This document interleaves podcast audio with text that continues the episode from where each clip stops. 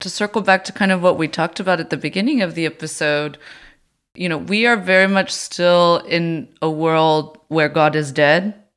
And Yes. we are mm-hmm. very much still in the age and the throes of increasing nihilism.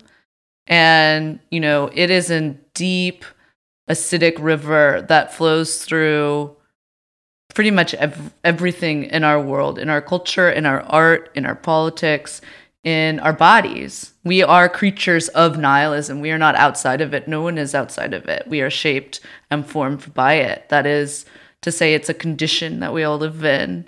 And, you know, this this um i'm reminded of you know we were talking about you know this this kind of mythic volkish that's being that the nazis were creating is that you know this is happening in other parts of the world right now like i'm i'm you know there's a there was a piece in harper's like a couple years back that's excellent. I think it was called the call of the drums that is talking about you know the far right parties in hungary and them and them you know clinging and trying to resurrect this basically you know ancient tribal hungarian past of this like you know bringing back attila the hun and you know anyone in between and these kind of resurrecting this ancient culture as people are trying to un you know to to to feel any kind of sense of of purpose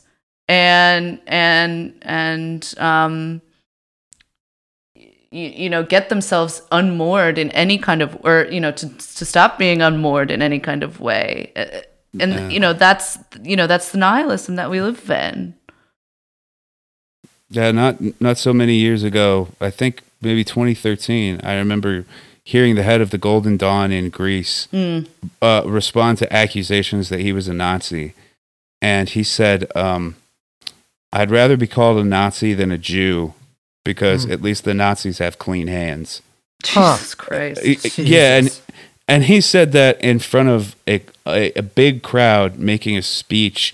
I believe he was he was uh, on top of a bridge talking to people below, and I I couldn't. I walked around for like an hour after reading that, feeling like I was in one of those Philip K. Dick like you know time warp things where the highway Mhm. wasn't going to be there anymore Yes. because it was like this i just broke into a different world didn't i like this this has got to be a different place. But no it's it's been in that exact same subterranean space we've been talking about waiting.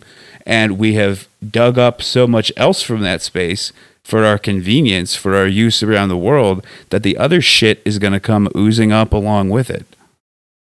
Well, it's it's if we think about this, if if the if the ritual sort of blood sacrifice of World War One is what summoned Wotan, what summoned Hitler, and Hitler's blood sacrifice of World War Two, that summoned what we live in today, right?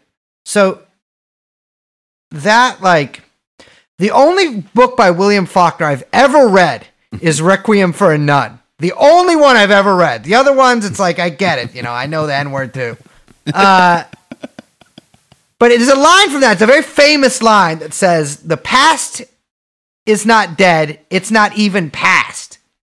And whenever I encounter this stuff, that sort of rings through my head. Yeah. The past is not only not past, it's in the process of continuous transformation. And we we don't know how the dead are going to return to us when they do. We don't know what faces they're going to have. but we know they will Yeah. That we do.